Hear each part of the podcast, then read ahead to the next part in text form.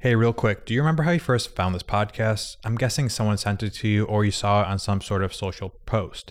The only way this podcast grows is through word of mouth, through the listeners, through someone like you. So if you could pay it forward and send this to another creative freelancer or creative entrepreneur in your life, it would mean the world to me and you may just change someone's life. Thank you. Why do most photography or videography businesses fail? It's not because of their creative skills. The answer is actually simpler than you think, but it's often overlooked. The reason is that most people will focus on marketing too much and neglect sales. Marketing gets you clients in one to two years, but sales gets you clients right away. Photographers need to start generating income right away, and the only way to do that is through sales. Now, whether you call it sales or pitching or reaching out to people, it's all the same. Today, we're going to be talking about how we can get early momentum with active sales. I'll walk you through how to market in the background, but focus on sales at the start so that we can get clients right away and set our business up for long term success. Welcome to the Creative Biz Launch Podcast, where we talk about how to grow your creative business and scale it to six figures. Whether you're a photographer, filmmaker, or designer, you'll find something of value here. The reality is that most photographers and videographers are going to focus on marketing, which means building up their portfolio, creating a pretty website, posting on social media, and this stuff is great. But most photographers and videographers do this, and most photographers and videographers don't make much money and don't do it full time. And that's because they're all doing the same things, the wrong actions. Rather than following what everyone else is doing, we need to focus on active sales so that we can actually run a successful business. If you want what everyone else has, you do what everyone else does. But if you want the things that no one else has, that very few people have, you don't have to do what everyone else is doing. You have to do different things. So let's talk about what these things are. I want to illustrate this through a story a story of Sally and Mark.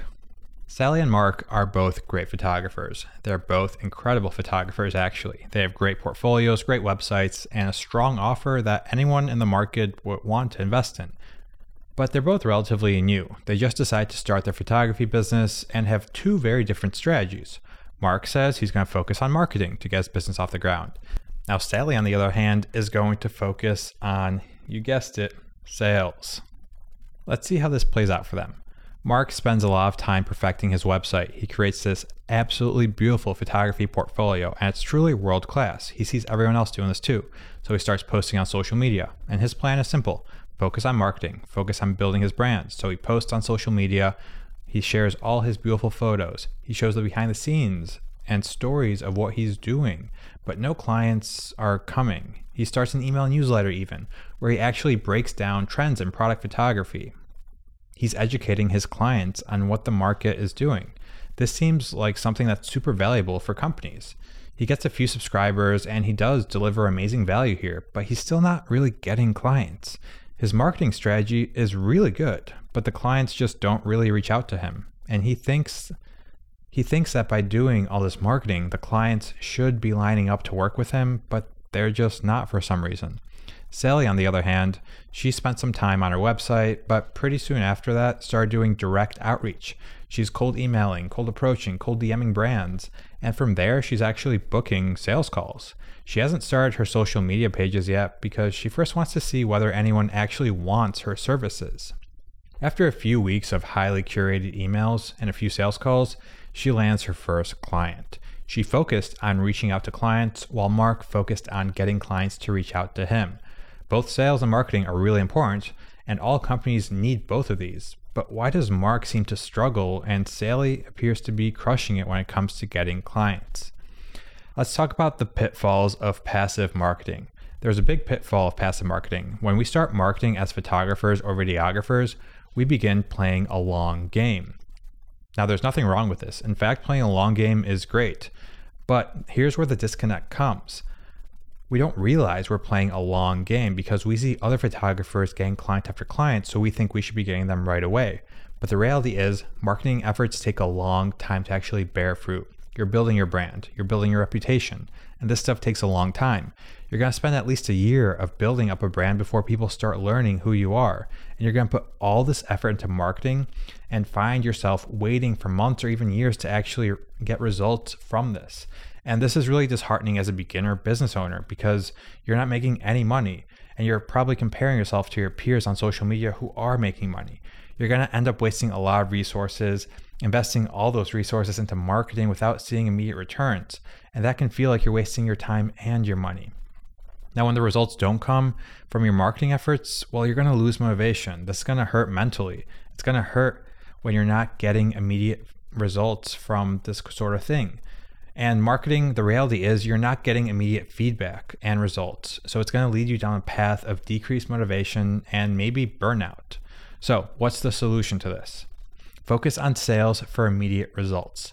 When we start our creative business, we need to focus on sales for these immediate results. Let's take a page out of Sally's book. The one thing a business can't live without is revenue.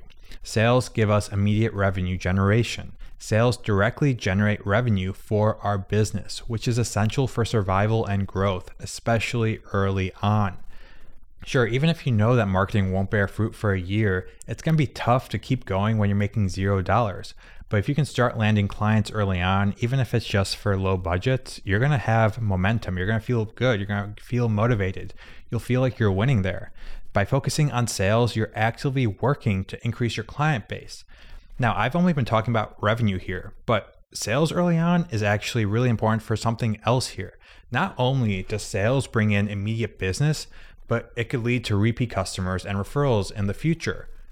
Once you get the ball rolling and get three to five clients and you deliver a fantastic customer experience, you'll get testimonials and case studies that you can use as social proof that you actually do what you say you do. And meanwhile, Marketing Mark doesn't have that social proof that and as a result of no social proof, he has less trust with customers and clients because no one knows that he actually delivers upon his results. Now, yes, this revenue is great, the repeat customers are great, social proof is great, but this next point is really big and you can only get it from these immediate sales.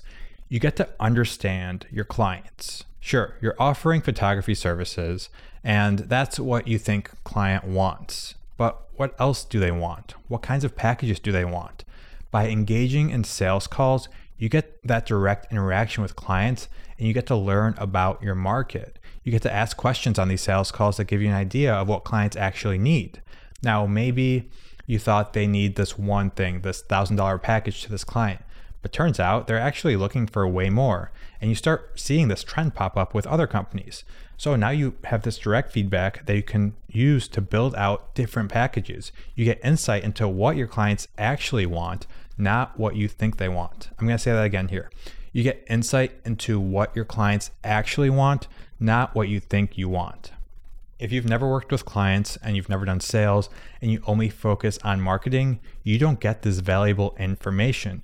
You may think you have this amazing package that will help clients out, but until you actually talk to these clients on sales calls, you're not going to know what they need for sure. On these sales calls, we dig into problems, we propose solutions, we pitch them deals, and then we close those deals. There's a reason my students inside of Creative Biz Launch are dominating the industry, and that's because we teach this exact framework in my program. So now we know what our clients want, we're making immediate revenue because we're focusing on sales. And this early momentum from sales is a really big motivation boost. Each sale that we get serves as motivation and it gives us the energy to push through these early challenges.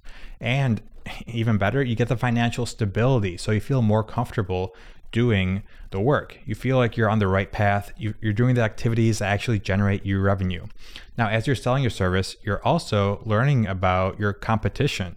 Maybe you send a proposal and the lead comes back and says, Hey, this looks great, but this other photographer is charging this for that. Can you match that? Now, here you're learning about who you're competing with in the marketplace, what they're charging, and you can adjust your offer accordingly, either to compete with them or to really set yourself outside of that. Now, offer creation is another thing that I work with my students on to really hone in on what they can sell to clients here. So, this direct feedback here is really important because creatives that solely focus on marketing, they don't get this direct feedback. People who focus on sales do get this feedback here, which is amazing. Now, once you've gotten a few clients, those early sales are going to lead to hopefully satisfied customers, which will then lead to word of mouth marketing. These clients are going to want to refer you to their friends and their peers. And all of this is assuming one big thing that the product is good, that the final photos or videos that you deliver are good. They need to be good enough for people to refer you to their friends because if your product sucks, if your service sucks, then your brand just won't grow. No matter how pretty you try and make it, it won't work. You can't put a bow tie on a Toyota and expect it to be a Ferrari here. The core of what your business offer is your business offer needs to be fantastic. And it doesn't stop there. You need great customer experience, like fast turnaround times, great communication, and it has to be easy to work with you. Nail these things, and word of mouth can become your best friend. So now let's fast forward a year and see where Sally and Mark are at.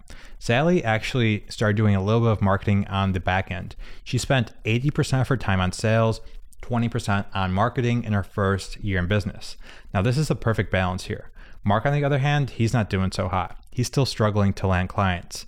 Sally's approach of balancing sales with marketing in an 80 20 split was actually genius. She focused on building a solid client base while building her brand in the background. She understands most clients don't come to her the first year, she has to go to them. She's balancing sales and marketing, allowing her to pursue immediate results through sales while setting the stage for long term success through marketing. Her brand is slowly growing in the background. She's building it. She's got social pages that are active. She's got a good website now, and she's collecting emails for marketing efforts.